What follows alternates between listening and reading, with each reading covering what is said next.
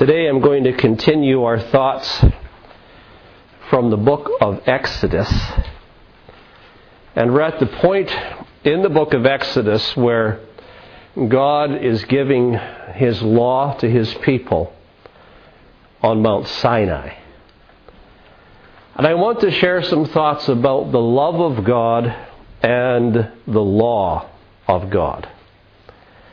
Because I think some Christians are confused when it comes to their relationship to the Old Testament law and what the Old Testament law represents and what it means to us. And there's a fair amount of confusion for sure. But before we get to that point where God gives His law uh, through Moses on Mount Sinai, let's just recap and review a few things from the book of Exodus so far. First of all, let's review something we studied already the purpose of being called out of the bondage of Egypt.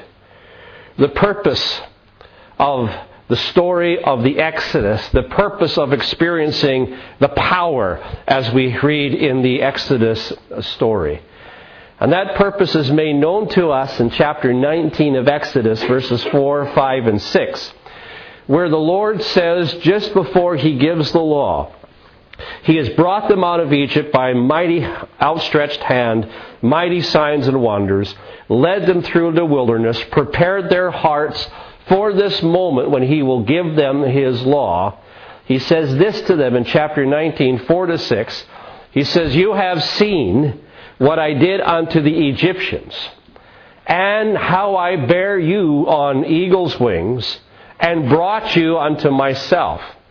Now therefore, if you will obey my voice indeed and keep my covenant, then you will be a peculiar treasure unto me above all people, for all the earth is mine, and you shall be unto me a kingdom of priests and a holy nation.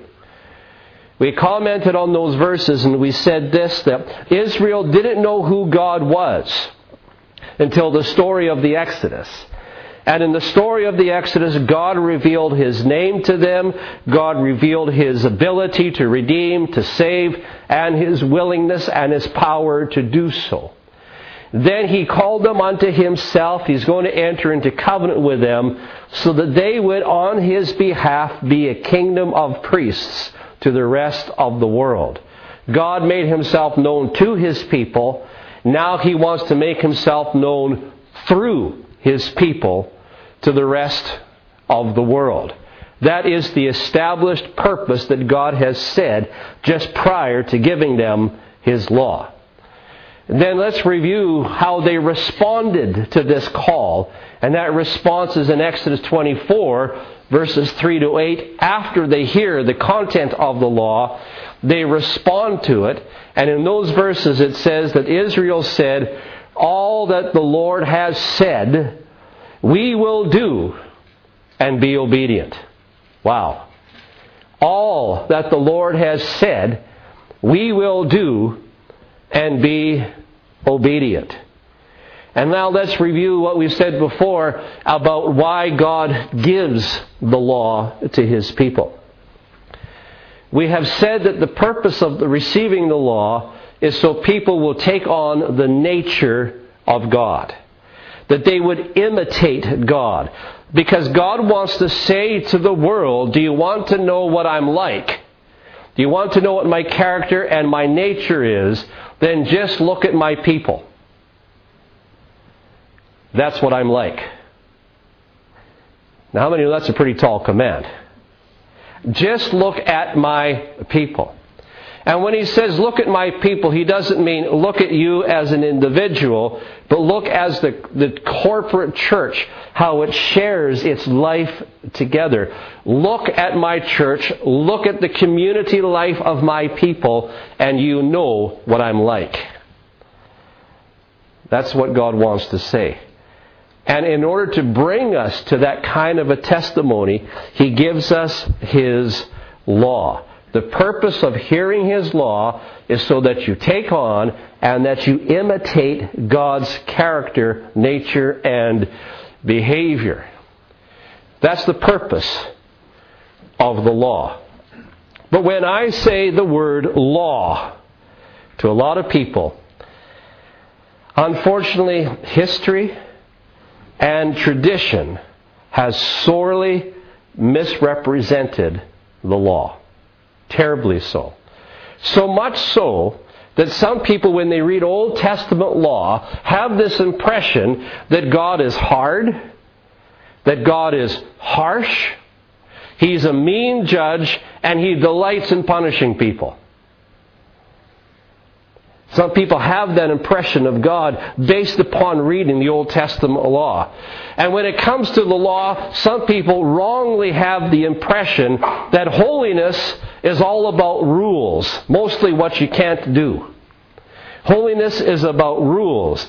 And it's burdensome, it is joyless, it is solemn, it strips us of our humanity, strips us of our feelings, and we're not allowed to have emotion. And tradition has represented God based upon a wrong understanding of the law of putting that kind of an impression out there, and church is just boring. It's out there. Tradition has done that to the law. However, when I read the Psalms, what the psalmist has to say about the law, the Old Testament law that God gave through Moses on Mount Sinai, listen to what the psalmist would have to say about the law. And you can find this in Psalm 19, you can find this in Psalm 119, statements like this More to be desired than gold, yea, than much fine gold, sweeter also than the honey and the honeycomb. Listen to the psalmist. I have rejoiced in the way of your testimonies as much as in all riches. I will delight myself in your statutes. Your testimonies also are my delight and my counselors. I will delight myself in your commandments, which I have loved. The law of your mouth is better unto me than thousands of gold and silver. Oh, how I love your law. It is my meditation day and night. It doesn't sound as if the psalmist thought the law was harsh, does it? It was his joy, it was his delight, and he loved to meditate in the law of the Lord. So if that's the proper perspective of the law, it's a joy, it's a delight, it causes us to be filled with, with, with excitement reading about the law, then what on earth happened? That tradition has turned the law into something that is burdensome, solemn, without joy, heavy, and I hate it when Sunday comes along because we're never allowed to do anything. How did that happen? How did that happen? Even in the New Testament, Paul the Apostle's assessment of the law. Now, Paul used to be Saul of Tarsus, Saul the Pharisee, who was an expert in the law. And he would say statements like this in Romans chapter 7. He would say that the law is good, that the law is holy, and the law is just. And he would say, and after the inward man, I delight in the law. So the problem is not with the law. The problem is not that it's not holy, just, and good. The problem is with us, really. The problem is not with the law. The, Jesus, when he came into this world, had the very same problem in, in the Gospels, especially the Gospel of Matthew brings this out.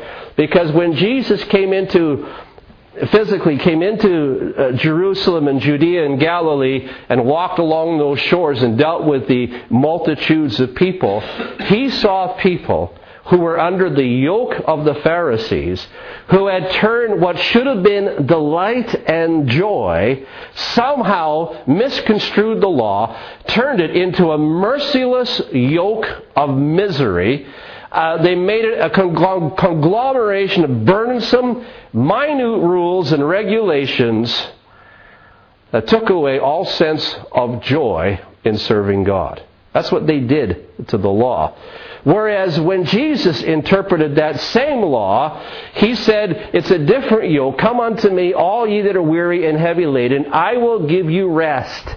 He says, My yoke is easy, it's gentle, my burden is light. And his interpretation of the law was a delight, whereas somehow the religious people took the law and made it a misery for people. Five, six times in the Gospel of Matthew in chapter 5 in the Sermon on the Mount, Jesus says, You have heard it was said by them of old time, but I say unto you. Not once, not twice, but six times in Matthew 5, he makes that.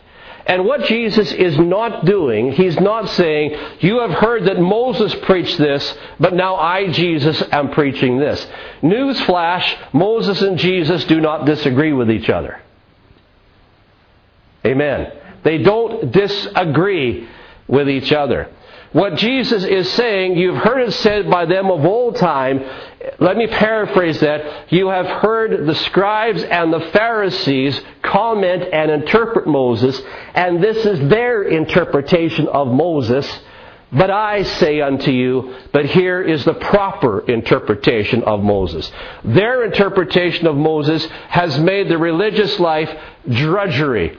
But I say unto you, this interpretation of Moses sets your heart free, and the law is a delight.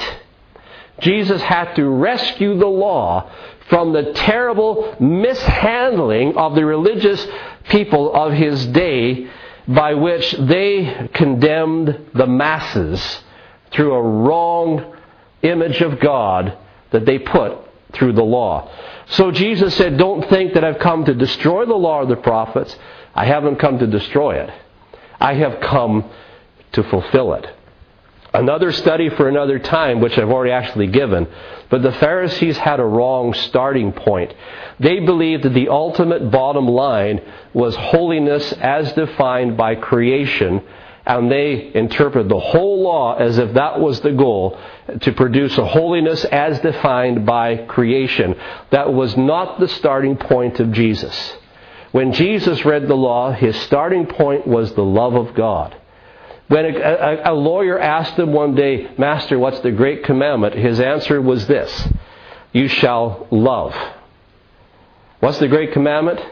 You shall love the Lord your God with all your heart, with all your soul, with all your mind, with all your strength. And the second is like unto it, you shall love your neighbor as yourself.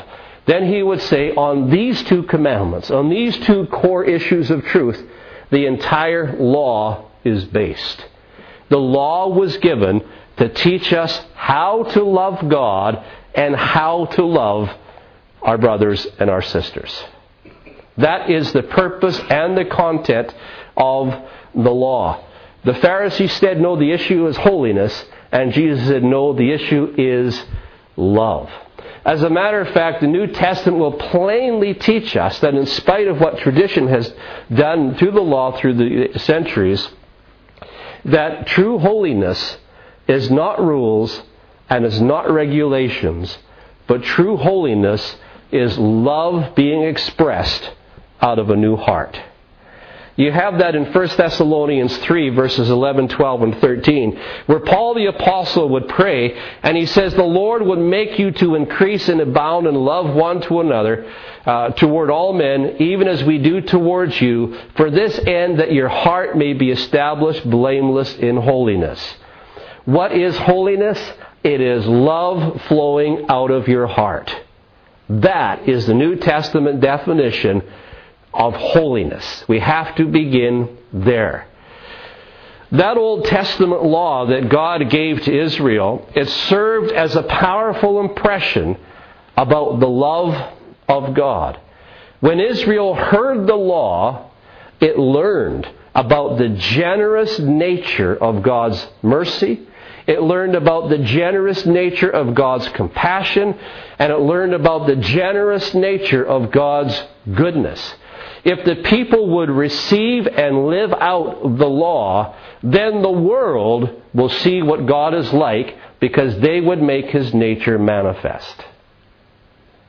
You see what the purpose of giving the law is so that we live out his goodness, His mercy, and His compassion, and He is revealed to the world through the love that we walk in when we receive His law. For instance, there's an example, I'll just give one of many examples out of Exodus. In Exodus chapter 22, verses 25 to 27, you have a law that says this. When somebody borrows something from you, um, if you take your neighbor's coat as a pledge. How many have ever borrowed something and never got it back? Lend something out. If you lend something to your neighbor and you want to ensure that you get it back, it says if you take your neighbor's coat as a pledge, it says you are to give it back to him when the sun goes down. Don't keep his coat overnight. Why? Because it's his, it's his only covering.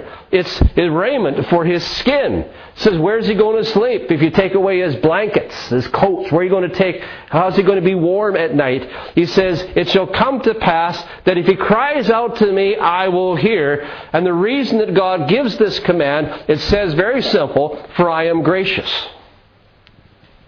So the purpose of the law was to make sure that in all our dealings with one with another, it is compassion and grace that controls our behavior. And if I lend you something and I says, well, give me your blanket and your coat as a pledge so I know you're going to repay it, and then you're having some struggle repaying it and the nighttime is coming, you're going to be freezing at night, what am I supposed to do? Well, they owe me. No, no. Grace demands that I give it back to them for the night. Why? Because God is gracious. And therefore, we are to take on this gracious behavior. That's the purpose of the law, to teach us how to have grace in our relationships with each other. So when you read those Old Testament laws, when's the last time you read through all those laws? Anybody? Don't you just dive right into there and all those big laws? What's the purpose of them? Laws that deal with the topic of idolatry. Laws that deal with the fair treatment of slave girls. Laws that deal with compensating slaves for injuries that they incur under your mastery. All of these laws are meant to make a statement as to the character of a kind, benevolent, and a generous God. Now, there's some reason why you and I don't just by habit read all these laws because we haven't got a clue what they're talking about, right? That's why we don't we avoid some of these scriptures. Like for instance, let me give you a couple of laws that are obscure and you say, "What on earth is that all about?" There is a law that says don't boil a kid in its mother's milk. And you're going to say, Yes, I just read and meditated on that scripture the other day, right? It says, Don't boil a kid in its mother's milk. And when you hear laws like, like don't plant your field with two kinds of corn, when you read laws about don't wear clothing made out of two kinds of material, and when you read laws like don't mate two different kinds of animals together, we read some of that stuff, and there's some people who bring that forward to the New Testament, and they check, well, what kind of material is this shirt made out of? Is it made out of two kinds of material? And and and well, on and on it goes, and it can get very messy and complicated and judgmental and critical, and things like this. Don't boil a kid in its mother's milk. For you and I who live in the modern Western world, those kinds of things might as well be written on the planet Jupiter as far as we're concerned. And that's true because what Moses is describing are customs that happened in the ancient Near East in his time of history. You see, the Canaanites practiced pagan religions. The Canaanites practiced what is called sympathetic magic. Now, what that means, the Canaanite believed this that certain actions on the earth had some influence over the gods of the universe and the gods over nature. And they believed that if they boiled a kid in its mother's milk, that somehow that secured the future prosperity and blessing of their flocks. So when the command says, don't boil the kid in its mother's milk, what Moses is saying is this don't engage in the fertility cults of the Canaanites because these practices that I just gave you some examples are examples of sympathetic magic that the Canaanites practiced. So don't be taking their religion into your life. But you see, unless you do some geology and some, some history study, none of that stuff would make any sense of us, to us. But the fact is this all the Old Testament laws that God gave to Israel were for their benefit, for their health, for their welfare, and for their safety. All the laws were governed for that reason. Now, let me just repeat what I'm saying here is that God's goal by giving His laws is to make His nature known through the corporate life of His people. It's not that I myself, in my personal life, my character, I, I hope it is good to other people, but when they see me, I hope it gives a testimony of what the Lord is like. But that's not the point. It's when they see us corporately together as members one of another. What testimony does that give the world? Did you catch that? What testimony does that give the world? And the goal of God is to make His nature known through the corporate people of God. Not as us as an individual, but as the corporate people of God who will observe the community that we enjoy with one another, and that is the credible testimony that the world needs to see. And that is the purpose of the law. Now, let's go to the law itself in Exodus 20, and I want you to think in terms of marriage vows. Turn to Jeremiah chapter 31 verses 31 to 34, where Jeremiah is going to make a comment on when God gave the law on Mount Sinai. Jeremiah 31, starting at verse 31, a famous passage of Scripture because the writer of Hebrews will quote this at length twice in, in his epistle to the Hebrews. But Jeremiah 31, starting at verse 31, now, when Jeremiah is giving this prophecy, I want you to see in your mind a picture of the nation of Judah, the people of God, going into foreign captivity. I want you to see Nebuchadnezzar, the king of Babylon, sieging the city of Jerusalem. I want you to see this, the, the walls of the city of Jerusalem on fire, and I want you to see the Babylonians throwing ropes over those walls and pulling those walls down to the ground, and the city of Jerusalem is being sieged, and it's laying in rubble, and it's aflame, and all the people are going to go into captivity. That is the background by which Jeremiah is speaking these words chapter 31, verse 31, it says this Behold, the days come, says the Lord, that I will make a new covenant with the house of Israel and with the house of Judah. Now, why is he making a new covenant? Obviously, because the old has produced nothing but the ruin and the destruction of the people of God. They're going into captivity. He says, I need to make a new covenant with them. Then he goes on to say, not according to the covenant that I made with their fathers. In the day that I took them by the hand to bring them out of the land of Egypt. That covenant that was sworn to on Mount Sinai, I have to give them a, a different kind of a covenant because it's obviously this covenant didn't work. Now, here's the phrase what I'm after. Which my covenant they broke, although I was a husband unto them. That's the phrase I want us to catch. Although I was a husband to them, says the Lord.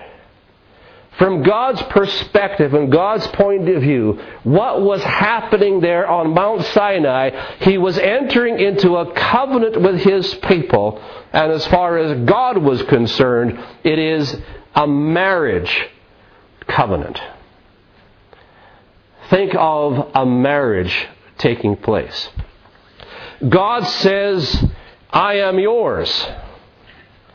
I am the Lord your God. And his people are his. And he says, And you shall be unto me. Sound like husband and wife? I'm yours, you're mine. As a matter of fact, that phrase, if you can read the Hebrew, it says, You shall be unto me, is a phrase that is used many times throughout the Old Testament as a reference to marriage. You shall be unto me. In other words, I'm taking you as my bride. God's the husband, the people of God are the bride. Now, I want to ask you a question. When you got married, for those of you who have been married, when you got married, and you have all these witnesses, and you are exchanging your vows. I promise to be true to you, and you only. I'll keep myself faithful and pure for your sake. I have a question for you. When you gave those vows, did you put yourself under legalism?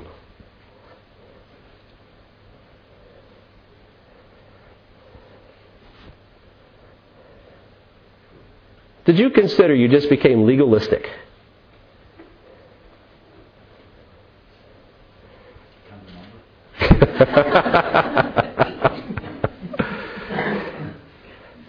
I want you to stop and think about that. When you made your marriage vows, did you put yourself under law? Did you put yourself in a legalism?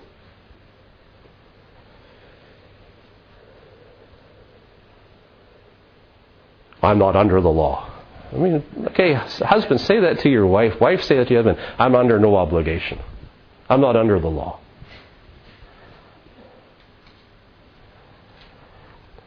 Were your marriage vows putting yourself under legalism? Obviously, you know the answer. But I want you to think. Because when it comes to the moral laws of God, why would we consider His laws legalism? Oh, I'm not under the law. You don't understand that statement. What are we talking about?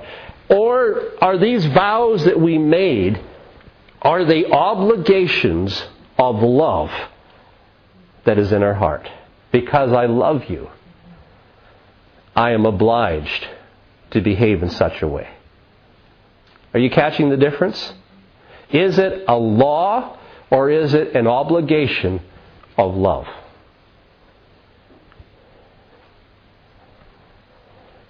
Am I making you think a little bit this morning? Is it an obligation of love?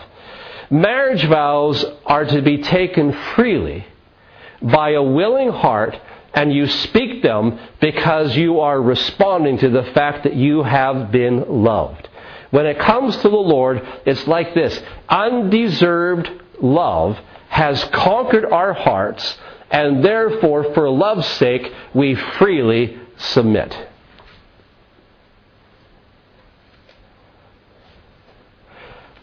The way you're looking at me, I wonder if I got a lot of marriage counseling to do here. Let me say that again. Undeserved love has conquered our hearts, and therefore submission is freely given as a response to being loved. Amen. Are we understanding how this works? But when I say law, some people think of law as restriction and control. They don't like borders. They don't like boundaries. They don't want to say, do you mean I have to? And all of a sudden you're thinking what I can't do. But freedom without law is chaos. How many are glad you live in a free country? Does that mean there are no laws? See, years back in Africa, I think it was the country of Kenya, before they gained independence from Great Britain, I'm talking many, many years ago now, the day freedom was coming. And for some, unfortunately, they thought freedom meant this I can get on the bus without paying now. Oh, it means I can drive my car any side of the road. Oh, I can drive any speed that I want to drive. I'm free. How many know there's a difference between freedom and license? There's a vast difference between liberty and license. And freedom is only possible with laws. There's no freedom possible outside of laws, or else it degenerates into complete chaos. So I'm going to try to answer a question for us today. How does the law express God's generosity? How does the law express God's generosity? As I said earlier, some people think God is intolerant because he says, Have no other gods before me. How egotistical does that sound? I'm a jealous God. How egotistical does that sound?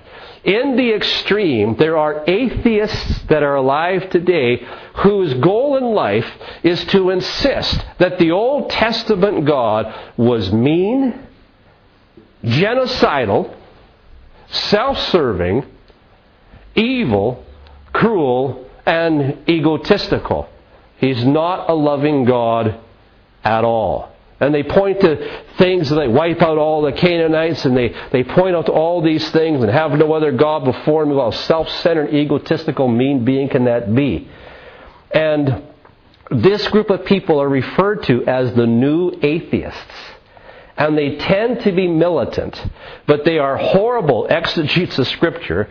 They read everything out of context, and they do mass, massive injustice to the Scriptures, but answering their criticisms is not for today. That'd have to be a seminar for another day on its own.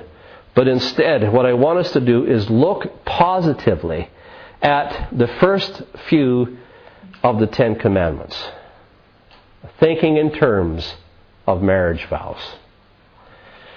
In Exodus chapter 20 and verse 1, you have what's called the prologue. And to introduce these commandments, the Lord says this I am the Lord God, which brought you out of the land of Egypt, out of the house of bondage. I am the Lord God, which brought you out of the land of Egypt and out of the house of bondage. That's the prologue to introducing these Ten Commandments. We have looked in their story of Exodus so far. The first part of the Exodus story is to reveal the nature of God. They had passively received His goodness. You and I can remember that Israel could do absolutely nothing to bring itself out of its own bondage. They couldn't help themselves for their own deliverance whatsoever. And when they had been in bondage and never had a day off for over four centuries, how many like a day off once in a while? I need to learn to take one. But we need a day off once in a while. How would you really like it if you would never have a day off in your life? Under cruel bondage of the Egyptians for nearly over 400 years, nobody had a day off. And when Moses comes to them one day, said, Somebody appeared to me in a burning bush and has sent me to bring you out of Egypt.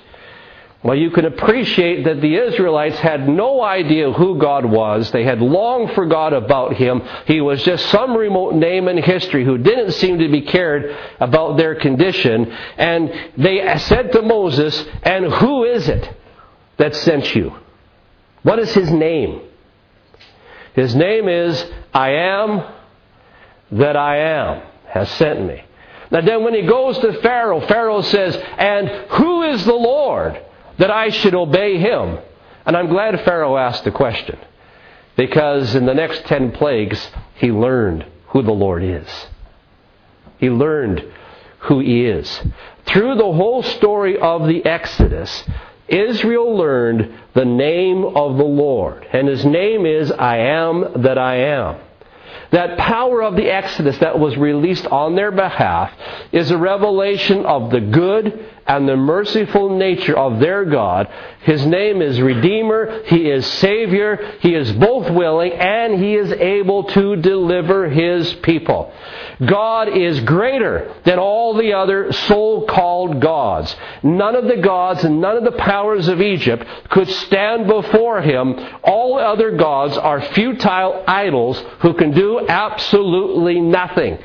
And it is this God the I am that I am, that has delivered Israel, and it is this God who takes his people to himself, even in a marriage covenant. And God chose them, according to Deuteronomy 7, verses 6 to 8, God chose them for no other reason except He loved them. I didn't choose you because you were great in number. I didn't choose you because you were mighty. The only reason I chose you is because my nature is love. In other words, there was nothing in me that obligated God to choose me. Nothing. It is just pure, absolute love. That's why God has chosen all of us. And so before He gives the commandments, He's reminding them of who He is, what He has done for them, and His nature of love. Now, the first commandment is this You shall have no other gods before me. Well, I want you to think of your own marriage vows. I will be true to you and you only. I mean, we don't put in these words, but we could say, and I'll have no other husbands beside you. I'll have no other wives beside you. My eyes are for you and you only.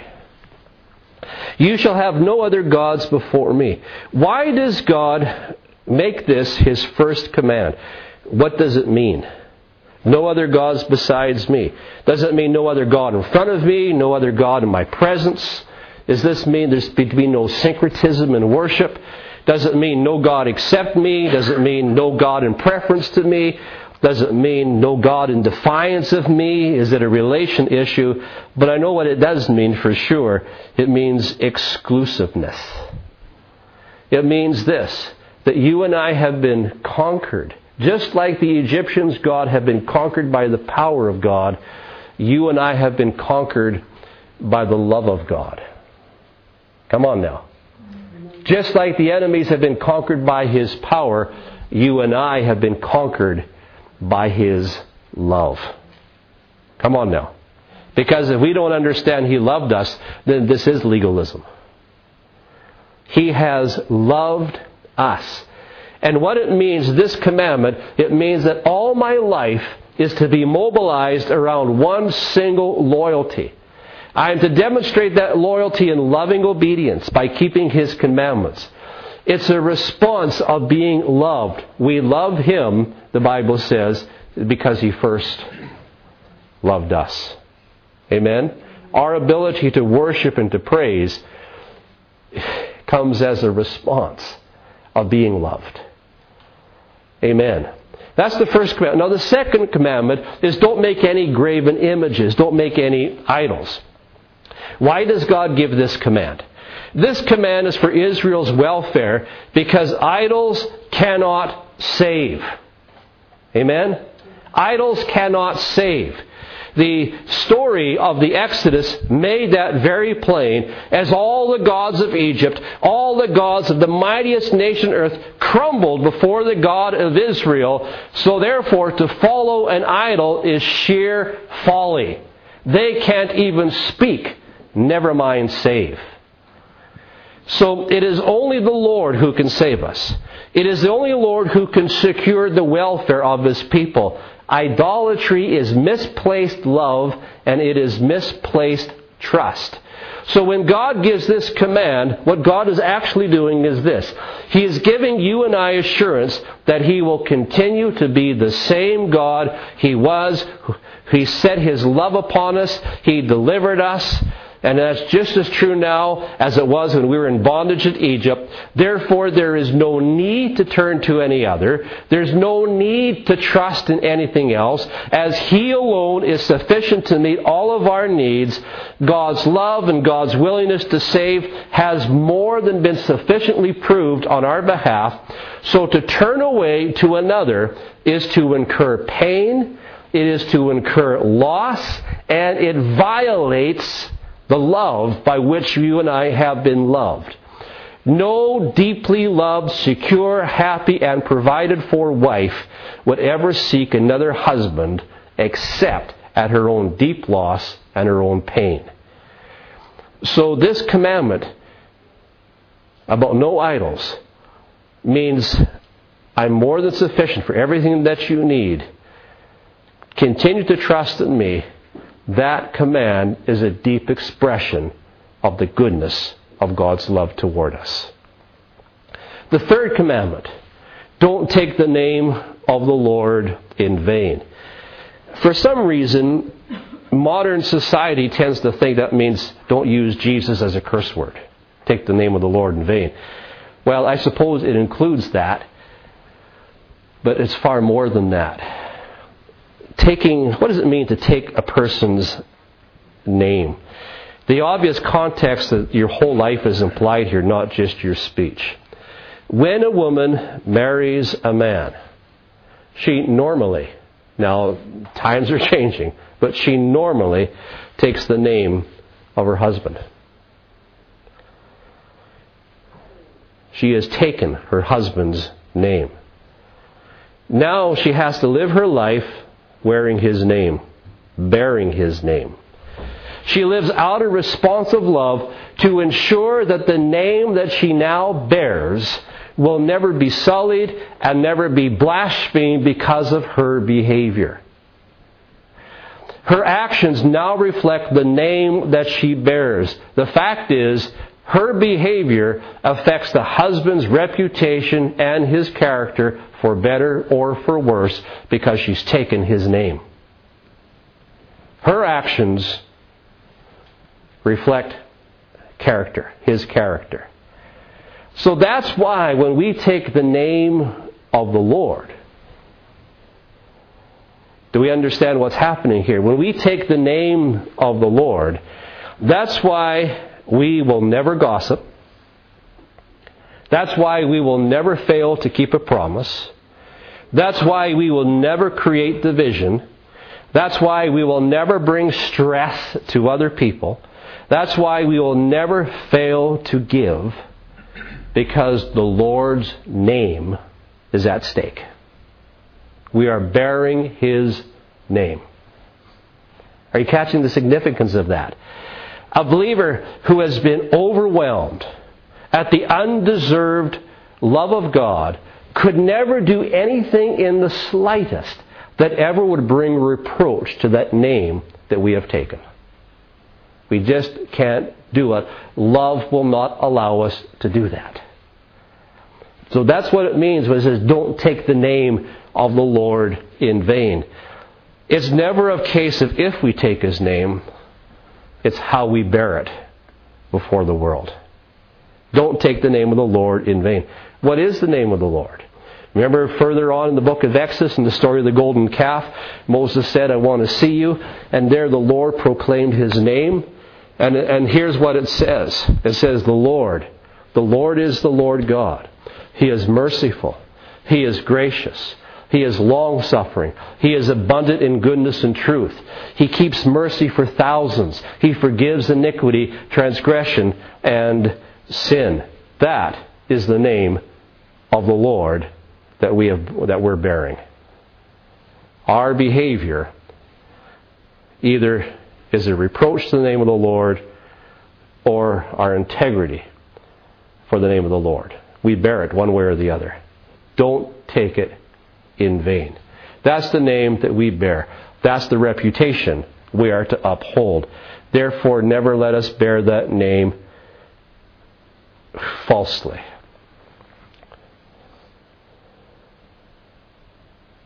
Jesus said, The one that loves me is the one that keeps my commandments. Let's think of it in these terms. The power of the gospel, this kind of living, always begins with the fact that God loves us. That's where it starts. Amen? That God loves us. He saves us and He delivers us out of His pure love. The fact is, we were not worthy. And the fact is, there was nothing in us that would put God under obligation to do anything on our behalf. The gospel begins in the pure love of God.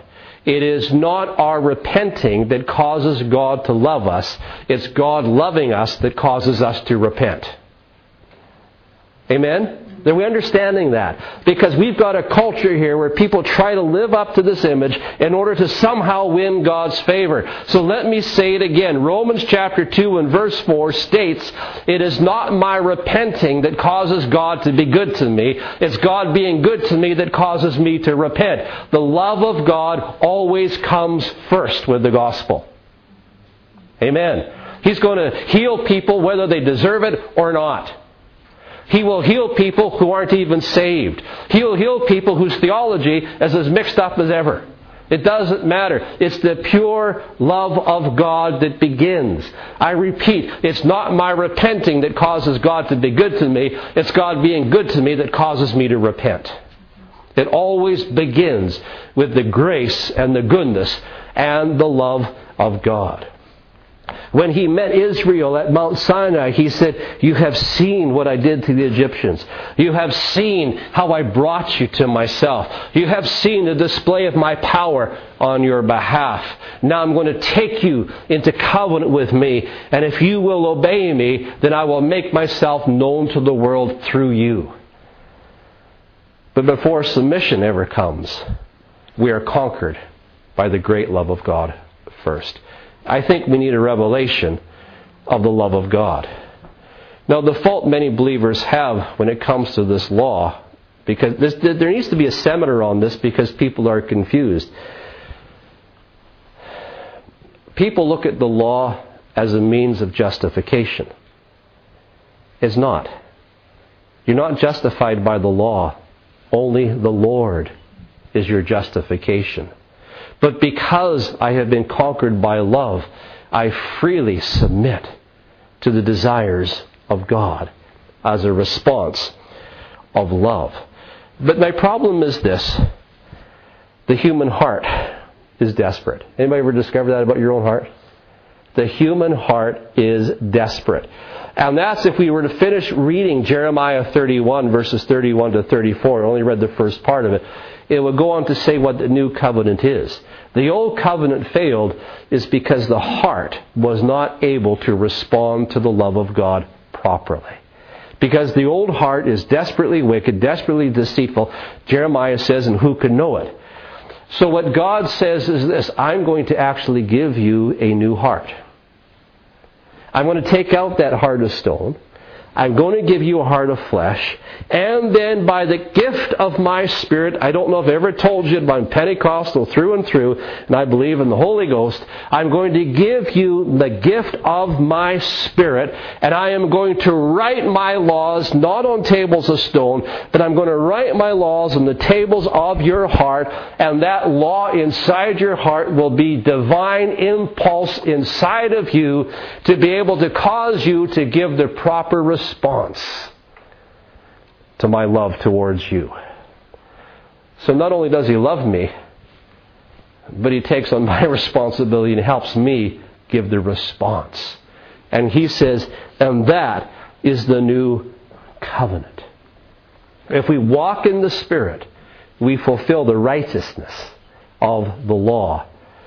John says his commandments are not burdensome. So, with this in mind, let's go back to our marriage ceremony. Go back and think of the marriage ceremony again. When you said your marriage vows to your spouse, was that an expression of love or did you put yourself under legalism? You can give me your answer. I mean, if you like love, it should be. Uh, is it? But with the Lord, is it more to have and to hold from this day forward? Listen to the marriage vows. I tried to be inventive here and just think of scriptures. Listen to the marriage vow that the Lord is giving us on Mount Sinai when He enters into covenant with us. Listen carefully. You're standing at the altar. I don't know who's performing the ceremony because it's you and the Lord who are getting married. Listen to his marriage vow to you. I created you in my image. Yet I found you in an unclean state. You had gone your own way and you brought great hurt to yourself. Nevertheless, I loved you. Your cries and your groanings have reached my ears. Your pain registered deep within my heart. I saw that you were unable to deliver yourself. I was moved with compassion because mercy is the center of my heart. I moved in power to deliver you. I released the power of heaven on your behalf. I destroyed the powers and the gods of this world that held you in bondage. I removed their authority from over your life. I have set you free once and for all from their terror and their lies. I gave you a change of garments. I removed your old garments of slavery and the spirit of heaviness that was upon you and I have replaced them with a garment of righteousness and a garment of praise. I put a crown of jewels on your head. I anoint your head with oil. I have brought you to myself to be my special treasure. I yearn to use you to make me known throughout the earth. Because I know your weakness, I therefore give you my Holy Spirit to write my words as divine impulses into the very fabric of your heart. My Spirit will empower you to do what you could not do before.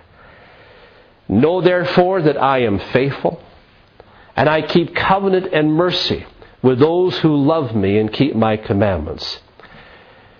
I do these things not because you are mighty or great in number, but for no reason except that I am love, and I love you.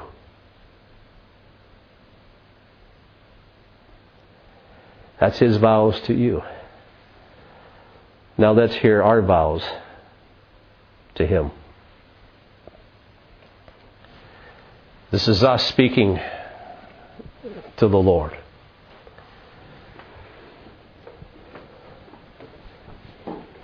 I was lost and sinful, thinking nothing of you.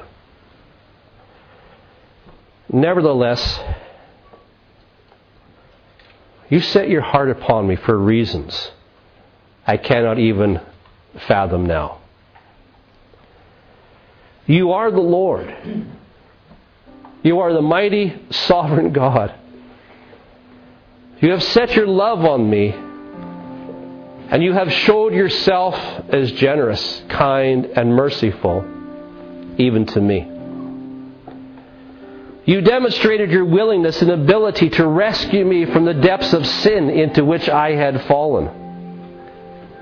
I could do nothing to lift myself out. My redemption has been completely an act of your great mercy. Today, I stand free from my past only because of your grace. Now you have taken me to yourself to take your name and to be in covenant with you. How can I understand such love? Your gracious love has conquered me, and I am now a prisoner to your love. Your matchless love has overwhelmed my soul and my heart. Therefore, I freely and willingly oblige myself to the following principles. Number one, I vow to you that I will have no other gods before you. I will worship you exclusively and none other. How could I ever do else? I have been conquered by your love, so I mobilize my total and my whole life to that single loyalty of honoring you who has so loved me and given yourself for me. Two, therefore I vow to never look to any idol for my security and my safety. I have seen that all the powers of the world crumble before you, and there is none like you. No one else can touch my heart like you do. No one else can save like you. None can oppose you. Why would I ever want to put my trust in anyone or anything else?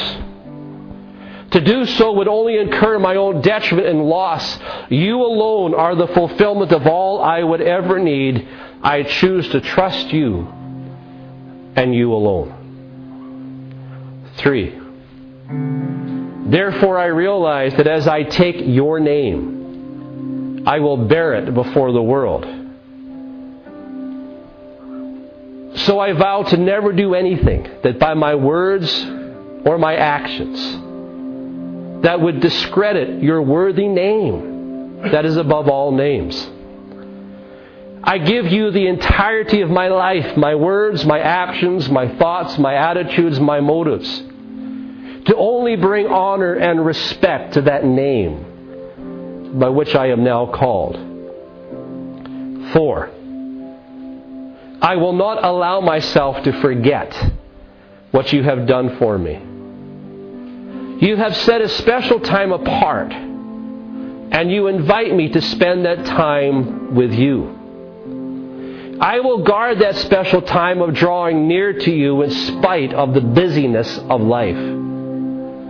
I will not allow the pressures and responsibilities to crowd out the time I need to spend with you to be replenished in your presence and in your love.